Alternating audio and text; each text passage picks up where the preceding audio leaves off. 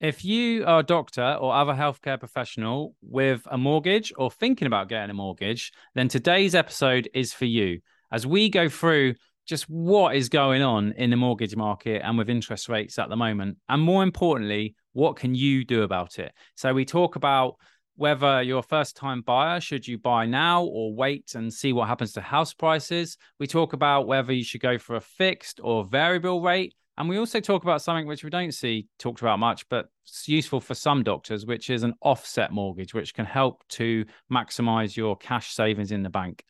We also go through just some simple tips that you can do to make yourself more appealing to mortgage lenders. And we talk about how brokers work, how they make their money, whether you actually need a broker, and the fees. So this episode is going to be useful to so many people, hopefully. And if you do find it useful, it would really help us if you could leave a review and a rating. But more importantly, if you find this useful, tell your friends about it. We're all in this together. And this podcast has grown now to over thirty-eight thousand downloads last month, purely because people like you have listened, sent in questions like we cover today, and more importantly, tell your friends about it because it's tough out there at the moment and we need all the help we can get. If you're on YouTube as well, got any questions, drop them in the comments and we'll try to get to them as when we can. But me and Ed have got a savage on-call voter at the moment, so it might be a while. The Medics Money podcast helps doctors, dentists and other professionals make better financial decisions. Hosted by myself, Doctor Tommy Perkins, a G P. And by me, Doctor Ed Cantelow, a G P, but also a chartered accountant and chartered tax advisor. This podcast is for general information only and does not constitute any form of advice, and tax allowances and rates are subject to change. There's a cat about to... Okay. So on today's podcast, I'm delighted to welcome Robert Gibbons from Legal and Medical Specialist Independent Financial Advisors for what I think is your podcast debut. Is that right, Rob? It is indeed. Yeah. Thank you very much for having me, Tommy. No, really happy to have you. And uh, since you joined Medics Money, you've been really, really popular. But why don't you give yourself the intro to anyone that doesn't know you and uh, tell us a bit about yourself? Yeah, of course. So I'm an employed advisor within Legal and Medical Investments, of course, authorised, regulated by the F C A. We provide independent advice specialising in medical professionals. Personally, myself, I hold the Diploma for Financial Advice and the C MAP qualification, which is specific towards mortgages. I've been advising for around three years now. Previous background prior to that was financial services, mainly providers. So yeah, very familiar with the financial services sector and very excited to be here today to hopefully help some of your clients understand more around what's been happening in the mortgage market and what they might see in the future.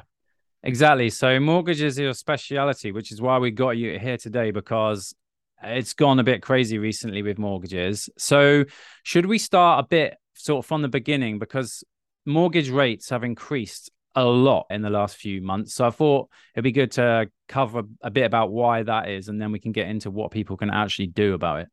Yeah, absolutely. So, you know, it has been quite a turbulent time over the last couple of weeks and months. We've seen a lot of fixed rates increase within the mortgage market. And I think we're well aware of the recent changes to the Bank of England base rate over the last year or slightly longer than that. They've increased the base rate most recently in September. It's two point two five percent, which saw the seventh rise since December twenty twenty-one. It's the highest level for over fourteen years, and we'll likely see another rise in the coming days or weeks. But with specific regard to fixed products, I wanted to expose a common myth, which is that fixed rate products are not based on the Bank of England base rate. Instead, they're based on swap rates. Now, swap rates are actually used to ensure borrowing over a longer period of time. They are when two parties agree to swap interest rate payments for another. So specifically with mortgages, it's what lenders pay to financial institutions to acquire fixed funding for a set period of time. Ultimately, fixed rate products are therefore based on what the market thinks interest rates will be and not what they actually are. So historically, swap rates would be impacted by one or two basis points in terms of volatility on any given day. That would be considered normal and more than achievable within markets, let's say. Over the past few weeks and months, however, the markets have been much more volatile, and two-year swap rates have seen jumps by up to one hundred basis points in a single day. So much, much higher volatility. And that's led to market lenders pulling their products and drastically increasing their rates to match those swap rates and keeping their profit margins intact. So ultimately, several factors have impacted swap rates recently, from the war in Ukraine, rising inflation, base rate increases, and more recently, the fall in the value of sterling. Probably the greatest of those in recent weeks was the announcement of Liz Truss's cabinet's mini-budget and the subsequent fall in the value of the pound. The appointment, however, of Rishi Sunak has helped to settle the markets over the over the recent times, and the average cost of fixed-rate mortgages has been edging down from their peak. Yeah.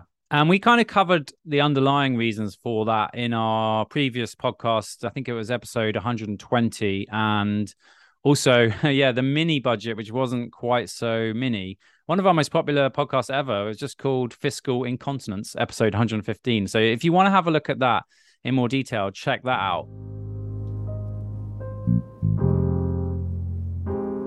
What I was thinking about today is, like, what people want to know. No one's got a crystal ball. No one can predict the future. But what are the common sort of things that someone like you look at to work out whether interest rates are going up, down, or what's your... I mean, no one's got a crystal ball, but what's your crystal ball telling you? You're absolutely right. You know, that crystal ball element. But ultimately, the Bank of England use a number of indicators to determine any rate rises or cuts. I thought it'd be good just to highlight a few of the ones that have seen significant impacts on the market recently and may continue to do so over the foreseeable future. So the first one there is inflation. Of course, the target for inflation is two percent. That's been tracking well above that target rate and still rising. With inflation being as high as ten percent, the Bank of England previously said that was a temporary rise. They've now accepted that inflation may hit as high as eleven percent. So that's going to impact the rate rises there. Also, we've seen official support for low rates disappear or not be as strong as what they are used to being. So the Monetary Policy Committee, who are responsible for changes to the Bank of England base rate, use a majority voting system to decide on how much rates should fall or rise by. Recently, there's been much less support within that committee for low rates to actually continue. So we've seen obviously higher rates come as a result. Another factor may be unemployment levels falling again. So unemployment sits at three point four percent. The lowest level since nineteen seventy-four, in fact. However, stronger employment numbers increase the chance of rising rates. The other thing is the strength of the U K economy. So the U K economy went into recession in the outbreak of COVID, but has since surpassed this and started to perform a bit better. However, the second quarter of this year saw a zero point one percent shrink in the U K economy, and with raising concerns that the cost of living, that this might tip the U K back into recession.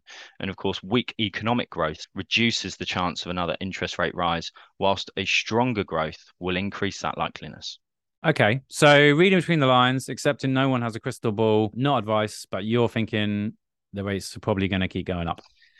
Yeah, it's a very difficult climate to sort of second guess, of course. And again, I should say, as you have, no one has that crystal ball. And the information I'm going through here today are purely predictions from a wide variety of analysts and market leaders. With that being said, there are many forecasts that predict that mortgage lending in the U K market will rise by four percent this year, but will soon slow to just zero point seven percent in twenty twenty-three. It's a big, big drop. And that would be the lowest level since two thousand eleven. So that slow growth in the mortgage market may lead to more lenders tightening their lending criteria, which obviously can impact on affordability assessments, how much lending there is available for clients. Yeah. And, you know, no one has a crystal ball. And Jerome Powell is the chairman of the Fed in America. And I think until recently, he was just saying, don't worry, this is a transitory bit of inflation. We're not going to rise rates. And then, yeah, it turns out his crystal ball is pretty cloudy as well. So, yeah, I think no one can predict the future. And I mean, it sounds a bit doom and gloom. Give me some positive news, or is it actually that bad? Absolutely. I mean, you know, one of the things I wanted to say there as well, Tommy, is that actually market leaders are also predicting that house prices could fall by up to fifteen percent next year. The average house price in the U K has increased by fifty thousand since August twenty twenty. It's made it more difficult for first-time buyers to get onto the property ladder, with the average mortgage rates hitting six percent. And daily cost of living increases, there's been significant downward pressure on house prices. This means that households are paying the greatest portion of their income on mortgage payments since nineteen eighty-nine. Of course, specific regions have bigger variations in house price changes. So house price growth in London is one of the slowest, whilst the average house price is still the highest in the U K. Conversely, Wales is growing faster than any other region, with more than fifteen percent growth year on year, maybe due to the demand in flexible working patterns since we've seen from COVID, more people wanting those rural homes to live in. But the market is now pricing that the Bank of England base rate could rise to around five point five percent by July twenty twenty-three. So you're absolutely right. All of that does sound very doom and gloom. But when you see the increased cost of living, rising interest rates, it's definitely not as good a place to be as this time last year or even prior to that. But there should be confidence in the mortgage market, as it's much more resilient today than what it was in two thousand eight, for example. Loan to value ratios are much lower than the past. So around sixty-four percent of the total mortgage book today is on lower loan to values than sixty percent.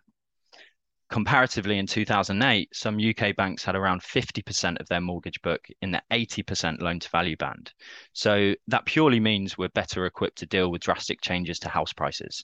So there should be a little bit of confidence in that. Lending criteria within providers has drastically changed as well. It's more stringent than it was in the past. In the years building up to the financial crisis in two thousand eight, over a quarter of new mortgages were processed without any verification of the borrower's income. Today, all income must be verified to confirm the borrowing is suitable and affordable.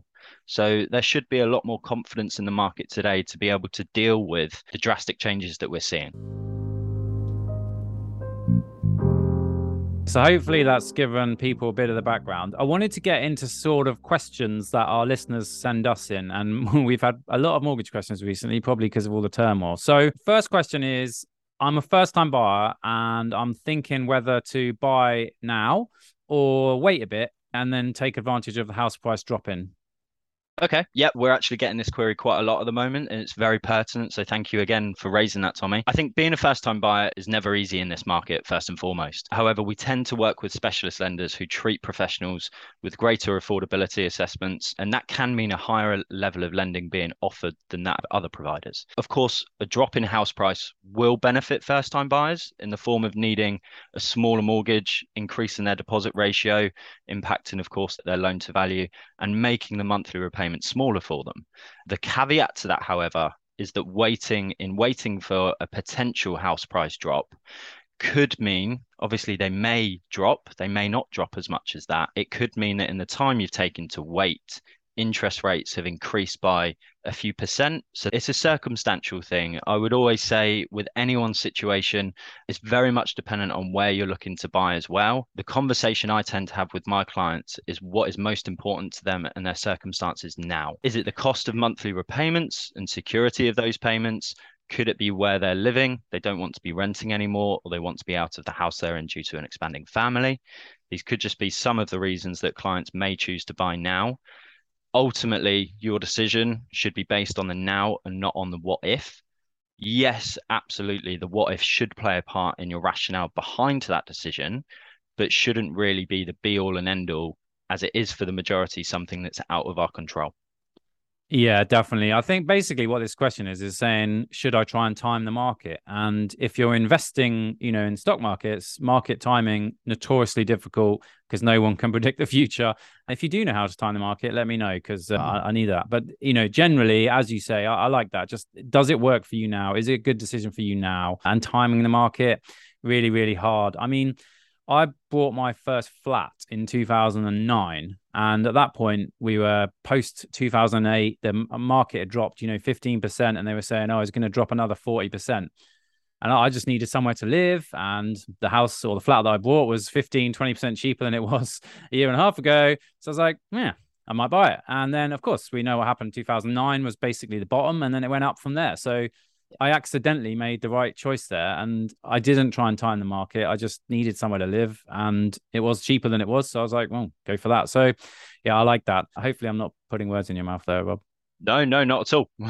Good. Yeah, not advice. We have to keep saying that. But I think it's important about that, because there's a lot of unregulated advice out there, and regulated advisors like yourselves have strict code of conduct to adhere to, because that's why you're regulated. So too much Absolutely. Unregulated. Yeah, we, we just joined TikTok, and it is the Wild West on there, let me tell you, with no regulated advice. Okay, next one is, and this is quite a common question that we get from doctors, because as we go through our training, we get pay increments, so our income goes up a bit. So The next question is from a doctor. My income is due to increase within the next few months, but I can't or don't want to wait to buy somewhere until then. What can you do? What can you do for this person, Rob? Okay, well, again, we see this a lot with the types of clients we deal with. And often, as you say, with the incremental salary increases, we know, again, of certain providers that will accept future increases to salary around three months before they're due to take place. Of course, we will need to provide evidence of that increase. So quite often a copy of the contract or a copy of a letter confirming that from the H R department. But we can source a mortgage for you based on today's rates and today's house prices, but based on your future income. So absolutely, we can look at that. And it's a good reason to start speaking to a mortgage advisor to look into that scenario more. Good reason to work with a mortgage advisor that understands doctors as well, because it's a really common scenario for doctors. And if you know the right, you know, what the right questions to ask payroll and how to present the information to the lender in the best way, then you're going to get the best chance. So, all right, that's helpful. This next one is a really I like really easy, simple, one-word answers. So it's just going to be like a yes or no, this one. What type of mortgage is right for me? I suppose the simple, easy answer is, I don't know. Yeah, it's it's absolutely on a situational circumstance, isn't it? You know, everyone's situation is absolutely different. I suppose if we look historically over the last ten years or so, interest rates being so low, it's been a relatively easy decision for clients and advisors to fix in a low rate for a medium to long period of time, as rates were only due to go in one direction. Now, however, it's far more uncertainties in the market. Knowing, I suppose, the variety of products available might help your listeners to reach a decision on what's suitable for them and their needs. So I suppose if we go through the products available very, very briefly. So of course, we'll start with a fixed rate product. Generally considered very low risk as it guarantees the monthly repayments. Generally, a fixed rate will offer a higher rate of interest as you're paying for the security of those payments over the medium to long term. The downside, of course, of a fixed rate is that if mortgage rates fall after you've locked in that rate, you'll, of course, be paying a higher rate than what you could get on the open market and will have to pay an exit charge if you decide to switch out early. We then have tracker products.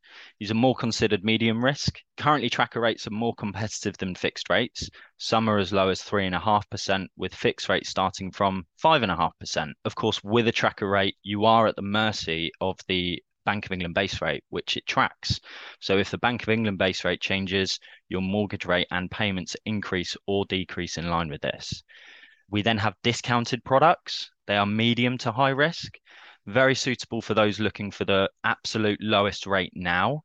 But discounted products will offer a percentage discount to the lender's own standard variable rate. Very different to a tracker. The big difference here is that it's subject to the lender's own rate and not the Bank of England base rate. So actually the lender could choose to change that rate at any point in time, even if the Bank of England base rate doesn't. We then have variable rates as well, which are more considered high risk. Similar to a discounted rate, it purely tracks the lender's own standard variable rate. So again, no difference to what the changes are within the Bank of England base rate. It will purely track the lender's own standard variable rate as well. A product that we see very often, or we talk about very often with our clients, is an offset product. Now, these tend to come in fixed rate products, but an offset product are more considered medium risk, very popular among the self-employed population due to their tax savings. You effectively keep your savings in a special account or a savings account run by the mortgage provider, which is completely accessible. The amount you have in that savings is then subtracted from the amount of your mortgage on which you have to pay interest. So just as a very brief example, if you have a one hundred fifty thousand pounds mortgage and there's twenty thousand pounds in savings, you'll only pay interest on the one hundred thirty thousand pounds. So an offset product can be used like the traditional products, as I've mentioned previously, but it's more the product wrapper that it provides you with.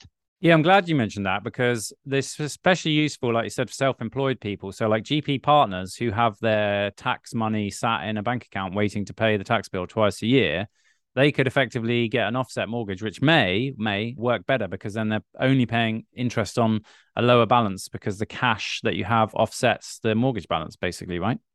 Absolutely. Yeah. Again, I must stress, you know, there's no advice here, of course. Everyone's situation is very specific and individual, but absolutely that's the examples that we see within that marketplace. And they are, as we said earlier, they're accessible cash products. So the tax savings that people make each year is then withdrawn to pay that. Yeah. Going to be another non-advice question here, but a lot of people sort of thinking, you know, should I go fixed or tracker? So how do you kind of think about that with your clients in broad non-advice terms? Again, I suppose going back to what I said earlier, it's that difference of over the last few years, interest rates have been very low. It's been that quite simple decision to lock in that rate. Opting for that fixed rate now will still provide you with the certainty of monthly repayments over the medium to long term. It may still be considered as the attractive option with rates still looking to rise in the future. Of course, we're due to see the Bank of England set to review the base rates in the coming days, and it's widely expected they will raise that base rate again to try to combat higher inflation rates. We often see first-time buyers wanting to fix in a rate for a period of two years or more, as they want the security of knowing that their monthly repayments will not change whilst their income is at the lower end of their earnings. Higher earners, possibly G P partners, consultants, for example, may have the greater flexibility to opt for a tracker product that is cheaper for them now, but they're taking that risk that it could increase more than that of a fixed rate in the future. Again, everyone's situation is different. Seeking advice should be your absolute priority with this, but it's good to understand the differences between the variable products and the options available. Yeah, and I think this is something we bang on about all the time at Medics Money is that, you know, everyone's financial situation is unique to them. So just because your mate's gone on a tracker doesn't mean it's the best option for you. So again, you've got to just think about the options and talk to someone who actually understands it and can take you through it, which is really helpful. So hopefully that's helpful.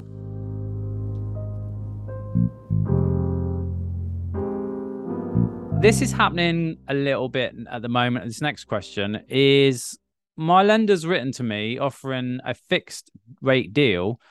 Should I take it up? Okay, so lenders very often write to their customers between three to six months before the expiry of a fixed rate deal to try and keep you as a loyal customer. Those rates are sometimes preferential. They're not always preferential and could potentially be beaten if you were to shop around. The advantage to taking them up on that is that you can lock in those rates up to six months before your current rate expires. So in today's market, that could be very advantageous. If, say, a provider writes to you and offer a five point five percent fixed rate deal and you lock this in now, you still have that six months to shop around to potentially get a better rate. Of course, if rates were to increase in that following six months, you've got the safety of knowing you've already locked in that rate. So again, you know, with this, I would always stress to take advice because everyone's situation is different. But also, if you do lock in that rate and then shop around elsewhere, there could be additional fees incurred that you may not always get back. So it's worth being aware of the possible upsides and downsides to that. Yeah, definitely. But as a sort of strategy, it's not a crazy one, is it? Because you can basically, you know, hypothetically, you could accept their offer, lock that rate in for six months, and then in five months' time, you could reject their offer and get a new one. Or have I misunderstood? No, you can. You can continue to shop around during that time period. As I said, there could be fees incurred with that ah. option. So it's always worth just understanding the options available to you and the possible charges that you may have from that potential circumstance. But absolutely, you know, that that's the flexibility that is provided for you. Yeah, yeah, nice. I like that strategy.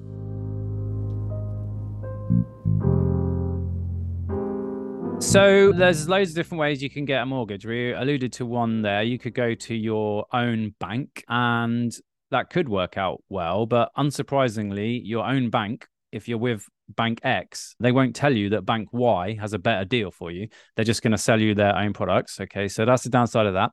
You could do it yourself, like on an online comparison site. Or you could use a broker who specializes in this and understands doctors' finances and, more importantly, is whole of market. So why should we choose what option? Well, I think taking advantage of using a mortgage broker's services should be paramount to any situation. A mortgage broker will specialize with a wide variety of knowledge, not only in the mortgage market and the lenders available to you. Each lender has their own specific criteria.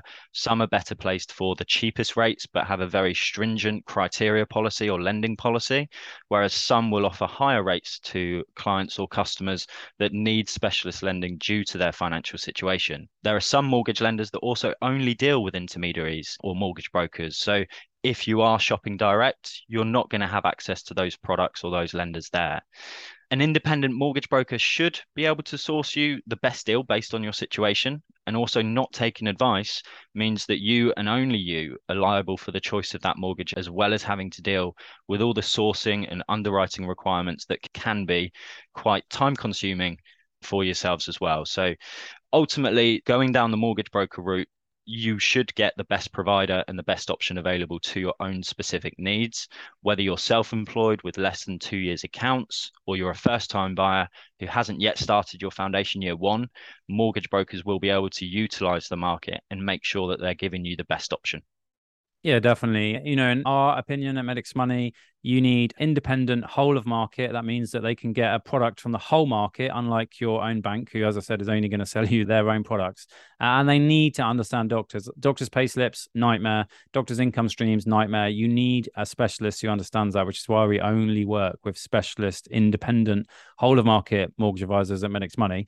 Another thing we do at Medics Money is transparency is key, and everybody can leave a review, and might put your review link in the show notes because your reviews are looking good, Rob. But let's talk on the theme of transparency about how you make money. So what's it going to cost me, ballpark? And because I think transparency is so important in the financial services industry and is not always that forthcoming.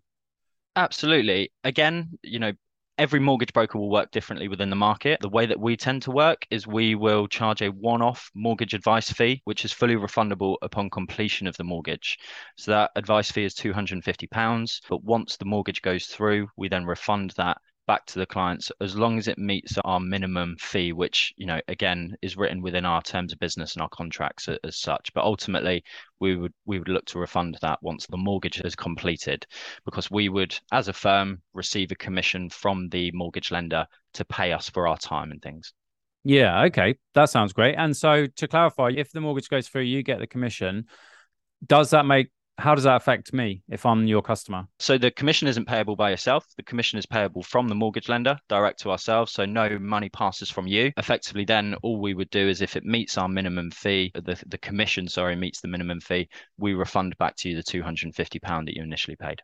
Awesome. Yeah, I think it's really important to be super transparent on that. And everyone on Medics Money is super transparent, which is why we love working with you guys. So we've covered a ton of ground there. That was so useful. And thanks for taking all those mortgage questions because we're getting tons of them.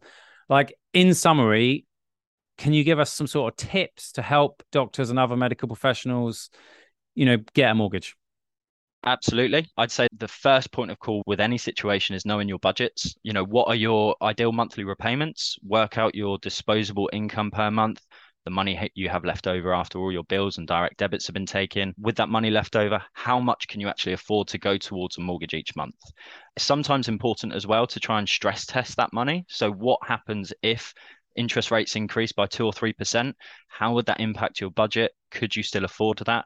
It's important to know your ideal budget, but also your upper ceiling as well, as that's just as important. I'd also then say start saving as soon as possible. It's quite an obvious one, but as a certain infamous brand has as their slogan, every little helps. So the bigger the deposit, the better your mortgage deal is going to be. A forty percent deposit is the normal cap for which your mortgage will be at its best interest rate offer. And for first-time buyers, you should make use of a lifetime I S A if you haven't already for that savings. Also, some very simple things like checking your full credit report to see if there are any areas you can improve your credit rating. Being registered on the electoral roll or closing any unused credit facilities can often help to increase your credit rating. And that's quite often an area that we see clients not being so familiar with. Other important things could be not applying for credit within six months prior to any mortgage applications. Of course, that will impact your credit rating, and subsequently, it may impact how much the lenders are willing to provide for you. Similar to the credit line of things, paying off any unsecured debts where possible. So if you are paying interest on credit cards or unsecured loans and you've got cash in the bank readily available, again, everyone's situation is different, and it may be that they've got that money sat there for specific reasons, but ultimately it's going to boost your monthly income paying that money off, and you'll have less outgoings as well, knowing you're not paying off interest each month. I have to say the most common thing we see clients potentially forgetting to do is assessing and establishing a cover to meet their protection needs. Protecting your assets is as important, or should be as important, as getting the right mortgage for your house purchase. Yes, it's an extra expense each month. However, finding the right protection for your needs can be imperative to your financial future. Of course, working within the N H S, you'll receive a generous sick pay arrangement. However, it doesn't last forever, and ensuring you have the right protection in place for the future should be as important as deciding which mortgage is right for you. Your ability to earn income over the next thirty to forty years is your biggest asset. So if you lose that asset, how are you going to meet your mortgage payments? How are you going to survive financially? So absolutely looking at that situation as well as everything else should be as important for you. Yeah, definitely. It's often the first time a lot of people actually think about it in detail, but better sooner rather than later. And again, another reason to use an independent and not a restricted advisor there. Rob, that was so useful. I'll drop your contact details in the show notes if anyone likes what they hear. That was such a great summary. Thank you so much for your time and for coming on the Medics Money podcast today. No, I thoroughly enjoyed it, Tommy. Thank you so much for your time. Thanks for the invitation. And I look forward to many more podcasts. Definitely. Yeah. Take care. Thank you, Tommy. Bye-bye.